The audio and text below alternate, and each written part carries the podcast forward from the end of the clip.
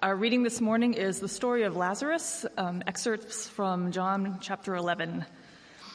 Now, a man named Lazarus was sick. He was from Bethany, the village of Mary and her sister Martha. This Mary, whose brother Lazarus now lay sick, was the same one who poured perfume on the Lord and wiped his feet with her hair. So the sisters sent word to Jesus Lord, the one you love is sick. When he heard this, Jesus said, This sickness will not end in death. No, it is for God's glory, so that God's Son may be glorified through it. After he had said this, he went on to tell them, Our friend Lazarus has fallen asleep, but I am going there to wake him up. His disciples replied, Lord, if he sleeps, he will get better. Jesus had been speaking of his death, but the, his disciples thought he meant natural sleep. So then he told them plainly, Lazarus is dead. On his arrival, Jesus found that Lazarus had already been in the tomb for four days. Now, Bethany was less than two miles from Jerusalem, and many Jews had come to Martha and Mary to comfort them in the loss of their brother. When Martha heard that Jesus was coming, she went out to meet him, but Mary stayed at home. Lord, Martha said to Jesus, if you had been here, my brother would not have died. But I know that even now, God will give you whatever you ask. Jesus said to her, Your brother will rise again. Martha answered, I know he will rise again in the resurrection at the last day. Jesus said to her, I am the resurrection and the life. The one who believes in me will live, even though they die. And whoever lives by believing in me will never die. Do you believe this? Yes, Lord, she replied. I believe that you are the Messiah, the Son of God, who is to come into the world. This is the gospel of our Lord Jesus Christ. Uh, before we open up the word this morning, would you pray with me? Father, your word is a lamp unto our feet. We pray this morning you would use it to guide your sons and daughters in your way. Jesus, we pray that you would use your word to Sanctify your church and make us more the church you want us to be. Spirit, we pray that you would drive these truths deep into our heart and shape us by them. We pray this in Jesus' precious name. Amen. So, back when I was in, in high school, um, I, I, was really pretty vocal uh, about my faith, and I invited a lot of friends to, to church and uh, especially on the swimming and diving team because my dad was the diving coach and so they knew my dad who was the pastor and they knew me and so i invited a lot of my friends to church. And i remember one particular swimmer his name was cameron came to a sunday evening service. Now our church was a, a small kind of family oriented church and when i say small i mean small like 30 people 40 people. Um, and Sunday nights, we spent a lot of time praying for one another. And so, at least 15 to 20 minutes of the service were spent in taking prayer requests and, and then in praying for one another. And I remember after the service, my friend Cameron looked at me and he's like, Dude, you guys are so sick. You've got so much going on. It's like, I don't know if I can handle all this sickness and and so I tried to explain to him, well, it's not that we're more sick, but, you know, we do get sick too. And we pray for one another, and we, we know Jesus can hear prayers and answer prayers and heal. He's like, oh, so you expect all those people to be healed? I'm like, well, no, not all of them. You know, sometimes God withholds healing, and, you know, even Christians die, and, and he just didn't get it.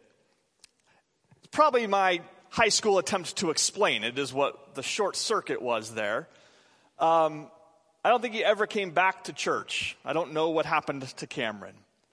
I'm going to attempt this morning from John chapter 11 to give a more robust explanation of sickness, death, healing in the tension of the already and the not yet. We've been in this series called Already Not Yet, where we're exploring the tension between living in the, the hope of glory and in the already small experiences of that glory now.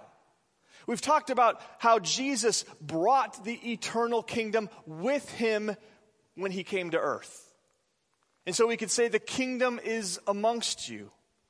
And in Christ, even now, we can experience resurrection power. And in this series, we've been exploring what this means for us as we practically live and battle with sin and are saints and sinners at the same time and have the hope of resurrection, but experience resurrection power even now. And this morning, we're coming to think about our experience with sickness, frailty, healing, and death in the midst of this already not yet tension.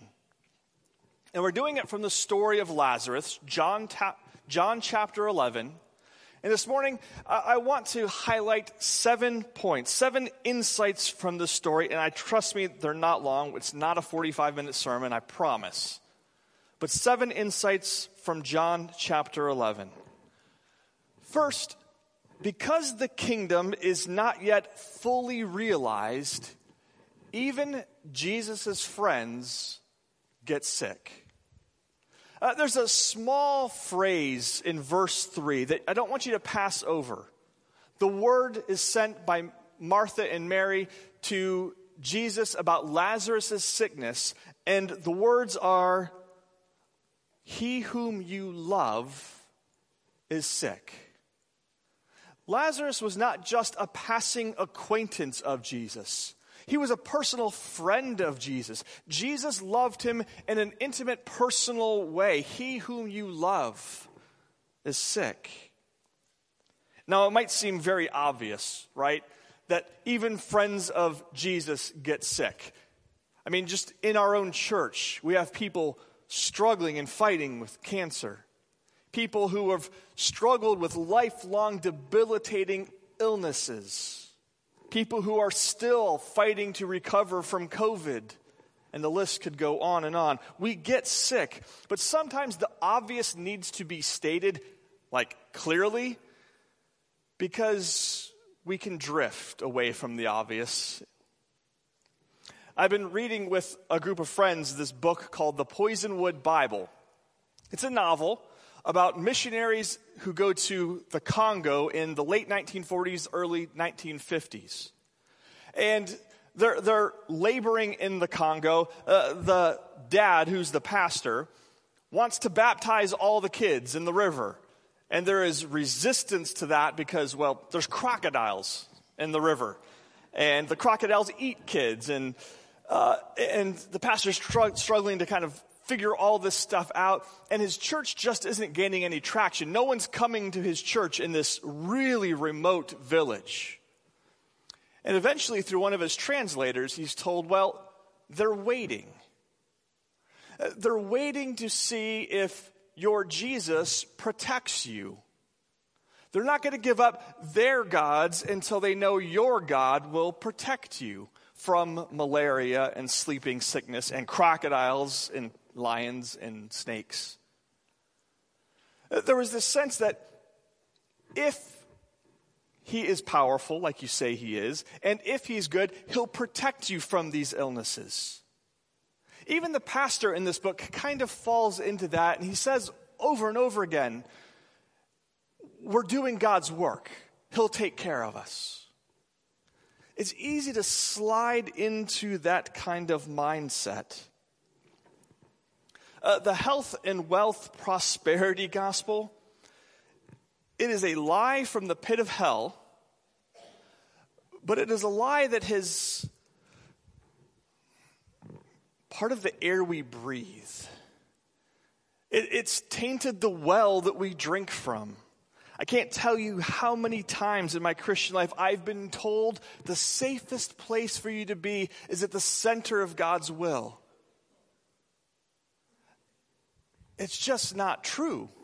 Even Jesus' friends get sick. But that, that, that view that, oh, God will keep us safe, just can subtly slide in.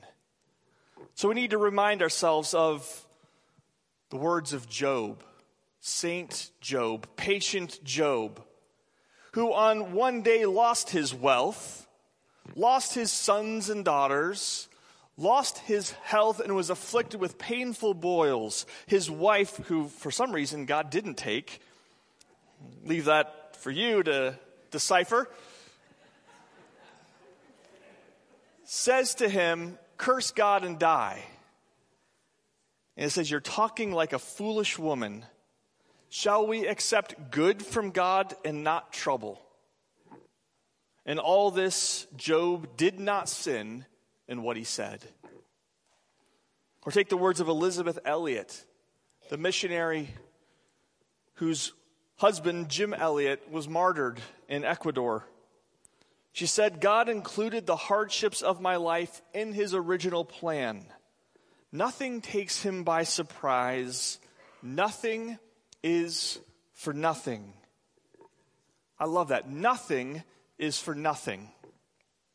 God has not promised immunity from all the ills of this life. Even Jesus' friends get sick. But He's promised that He would be with us and sustain us through them and use them. That's a truth we need to preach ourselves, not just when we're sick, not just when we're experiencing a downturn in life's, you know, blessings. But even when things are going good, we need to remind ourselves of that truth so that we're prepared for when, not if, when things don't go well. That was insight one. Even friends of Jesus get sick. Number two, still, though the kingdom hasn't yet fully come, Jesus already holds the power to heal. Healing is all over the Gospels. Jesus is healing lepers. Jesus is healing blind men. Jesus is healing paralytics and the demon oppressed.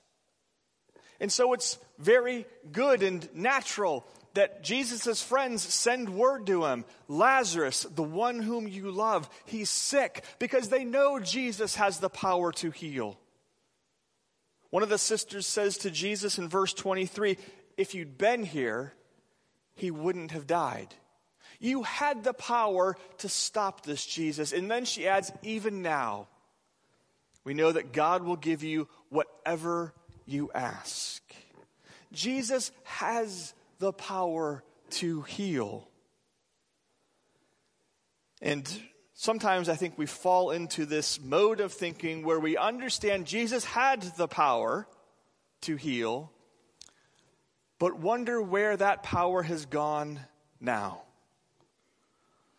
So I will say it unequivocally Jesus still has the power to heal.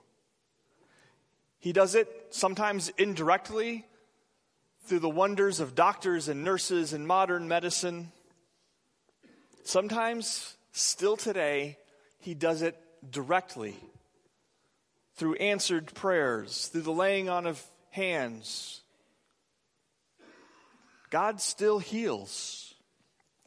My parents served for a brief time in, as missionaries in Fiji. They left when I was in college, and I have not yet forgiven them for that. But they were in Fiji for about seven years, and one of my dad's partners in ministry was a man named Paul. Paul's story was incredible. When he was very young, as a child, he was stricken ill with a fever, and doctors hadn't cured him. His family was not yet Christians, and so they had taken him to the local witch doctor, and the witch doctor had not cured him. And so, in a desperate last ditch effort to save their son, they brought him to missionaries who prayed over him, and immediately he was healed. And he went on to be a pastor in Fiji. It's an incredible story of how Jesus can still heal. And because of that, we pray. We bring our sicknesses, our infirmities, our, ailments, and lay them at Jesus' feet, and it is appropriate to ask Jesus, please heal. Please do what you have done and bring wholeness back. it is very appropriate to ask for healing. But the third thing is also true. Presently, for reasons that we sometimes don't understand, Jesus withholds healing. When my brother was 11 years old or so, we were playing Nintendo, as brothers did back in the 90s. And I would notice we'd be playing Nintendo, and he would just kind of let his guy, we were playing Contra, just run off the edge of the screen and die. I'm like, Josh, what are you doing? He just had this blank stare. Through that, we realized my brother has epilepsy. That was just the beginning. It has gotten far worse for him through the decades that he has struggled with epilepsy. He has prayed for healing. He has been told by others that, well, you're not healed because you don't have enough faith, and I want to punch those people in the face. Why hasn't he been healed? I don't know. Sometimes healing doesn't come. Charles Spurgeon, one of the great preachers of the 19th century, struggled for decades with debilitating gout. Charles Simeon, one of my, oh, I'm sorry, William Cowper, one of my favorite hymn writers, struggled through debilitating depressions and prayed for healing and wasn't healed. Why? I don't know. But we get hints in this story of Lazarus. In verse 4, Jesus says that this sickness will not end in death, it actually ends in resurrection and life. But he says, no, the sickness is for God's glory, so that God's own Son may be glorified. Sometimes God is more glorified through patient, holy endurance than he is through a miraculous healing. But it's also for our good. And that is just so hard to wrap your mind around. But look at verse 5 and 6 in this passage. If you have your Bible opened, I, I invite you to look at it. This is what it says Now, Jesus loved Martha and her sister and Lazarus. So, when he heard that Lazarus was sick, he stayed where he was for two more days. Reading that, you expect yet he stayed there for two more days. But there's intention behind this delay. He waits, he delays because he loves Lazarus. And there's something better for him in this moment than just a healing. There's something better for him that God has in store. And so, Jesus withholds the healing. You can look at the Apostle Paul, who experienced a similar kind of thing. 2 Corinthians chapter 6, he talks about a thorn in his flesh. He says, I've asked the Lord to withdraw this from me three times, and yet I still have this thorn in the flesh, which he refers to as a messenger of Satan. There, has been all kinds of debate about what this thorn in the flesh was. Was it some ailment? Was it a, blindness? Was it an opponent that kept harassing him? I don't know. It doesn't really matter. It was a thorn in the flesh, a messenger of Satan that was sent to trip Paul up. Satan was using this thorn in the flesh as an obstacle, as something he was designing to draw Paul into sin. But Paul says, is being used for my sanctification, to keep me from being conceited.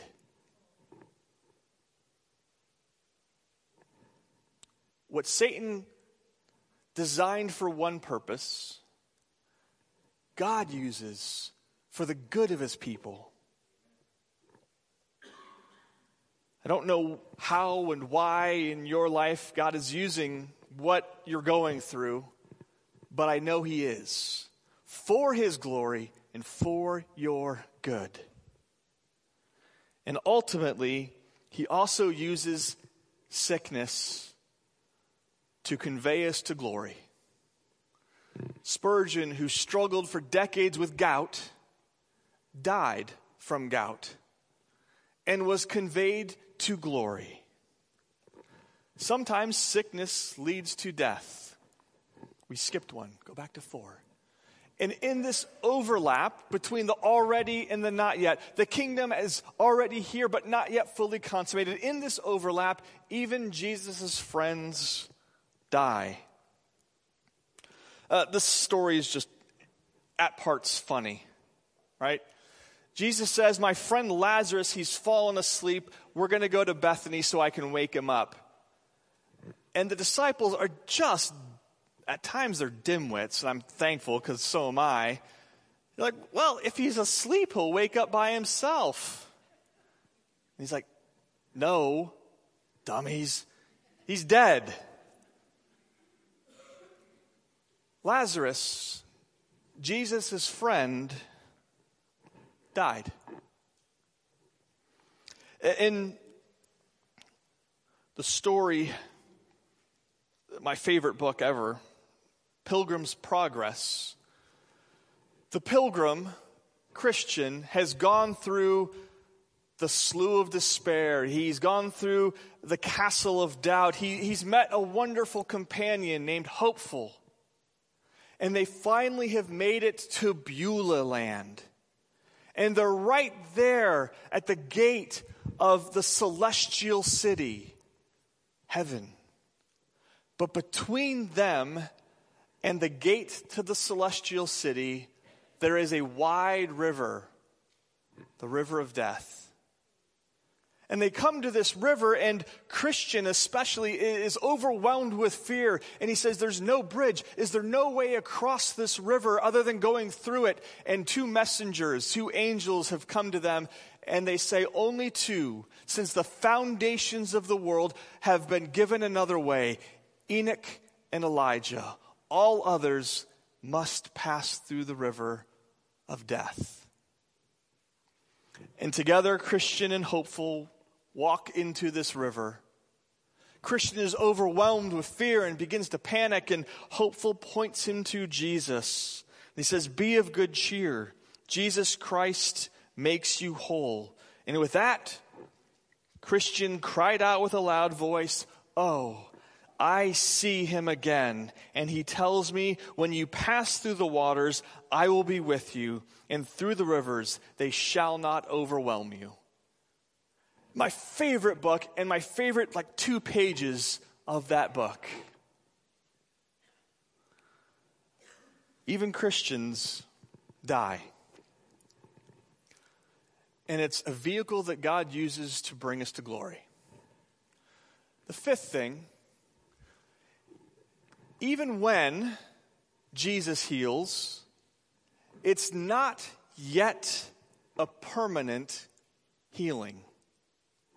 If you move out of John chapter 11 into John chapter 12, the Pharisees and the religious leaders are so upset with this grand miracle, right? Jesus has raised a man from the dead. He had been in the tomb for four days. Now he's walking around telling everybody they plot to kill Jesus and to kill Lazarus to stop this news from spreading. We don't know what happened to Lazarus. The Gospels don't give us any more information. But I do know the plot could have succeeded. Lazarus was not yet immune from death. He had been healed, he had been raised, but he was still very much mortal. Church tradition gives us two alternate endings to the Lazarus story. Some church tradition says that he went to Cyprus and became a bishop there and died in 63 AD. Another church tradition says that he went to Gaul and was martyred under Emperor Domitian. However, Lazarus died, he did die. The healing wasn't a permanent healing. You can look at Luke 17. Luke 17 is this great story of Jesus healing 10 lepers. One comes back and offers thanks. And Jesus says, Didn't I heal 10? 10 lepers healed, one is thankful. All 10 are now dead. Jesus healed, but it wasn't yet a permanent healing. In the here and the now, when Jesus heals, he heals of disease or infirmity or affliction. He does not yet heal of mortality. But someday, my thumb's heavy and it keeps going twice. Someday, Jesus will heal all of his friends permanently. This past spring, I was sitting with a friend who had recently received just a horrible diagnosis with a grim prognosis. And sitting on the couches in my basement, he said, Dan, I know God can heal. Will he heal me? My answer was absolutely. Someday. He might heal you now, and I'm praying for that. I know someday He will heal you completely and permanently. There is a time coming when Jesus will heal of every disease, every malformity, every ache, and He'll heal of death and even the possibility of dying. There is a time coming where there is no disease, no brokenness, no pain, no suffering, no tears, no mortality when death has died. But now, in the interim, we can be comforted knowing that Jesus feels his friends' suffering. He doesn't stand at a distance from it, he's entered right into it. Some of the most comforting words in the Gospels come in this passage. Jesus wept. He knew the end of the story. He knew what he was about to do. And yet he was still gripped by grief and loss, and he felt Mary and Martha's grief, and he wept. He feels our pain and our suffering. He empathizes. But even more profoundly than that, in Isaiah chapter 53, and then again in 2 Peter, who quotes Isaiah 53, we're told that it's by his stripes, by his wounds, we have been healed. Our suffering, our pain, our infirmity, he has taken on himself and he felt it in his flesh when he suffered on our behalf. Seven insights from John chapter 11 in the story of Lazarus. But so now what? How, how do we take these insights these truths and bring them to bear in our work-a-day life. Quickly, first, we pray for healing. You've heard me say that, right? It is good, it is right to pray for healing, to pray for the healing of our brothers and sisters and our friends and loved ones and people we don't even know. Pray for healing. Don't be sheepish about it. I often am, and I confess that. I often add, if it's your will. I'm encouraging you to pray boldly for healing in faith, knowing that Jesus can and does still heal. Third, prepare for dying. If you go through New England and go into any old cemetery, you can find Puritan gravestones. You can just do it, do a Google search Puritan gravestones. Uh, they're elaborate, which is kind of striking because Puritan worship was not. Right? Churches in Puritan New England were just simple buildings, not ordained, not elaborate, but their tombstones were often decorated with kind of grim images skeletons, skulls, skulls with wings, sickles, and often the words memento mori. Remember death. Remember your dying. One famous Puritan pastor made a series of resolutions, and he said, Resolved to think much on all occasions of my own dying and the common circumstances which attend death. That sounds so grim. But it's a way of acknowledging our mortality and preparing ourselves for when death finds us. So that we're not taken by surprise. We're not unprepared spiritually, emotionally for it.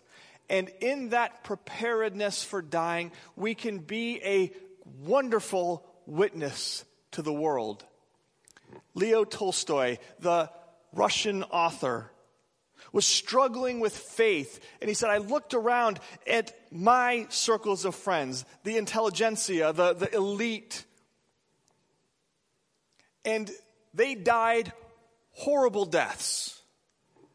They were overcome with fear and they saw it as some great evil. They approached it with horror and despair. But, he looked, but when he looked at the poor peasants who were more sincere, he says, in their faith, they approached death with tranquility even gladly. It was rare that they approached it troubled, rebellious, or in an unhappy way. And that had a tremendous impact on Tolstoy. Prepare for dying. And then finally, live presuming the resurrection. I would want to reword this live in mocking disdain of death. Treat it as the petulant child that's throwing a temper tantrum and kicking and screaming and clawing and can't really do any harm. Mock death. It doesn't have the final word. The great English poet John Donne penned just a fantastic poem Death, be not proud.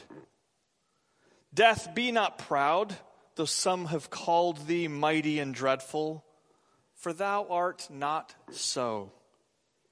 And the poem ends One short sleep past, and then we wake eternally, and death shall be no more. Death, thou shalt die. Mock death. Christian, your sickness, your ailment, your life, it doesn't end in death. It leads through death to the celestial city. It leads through death to resurrection and eternal life. Armed with that, we do not need to fear. We do not need to be afraid. Would you pray with me? Father, we thank you for your powerful word.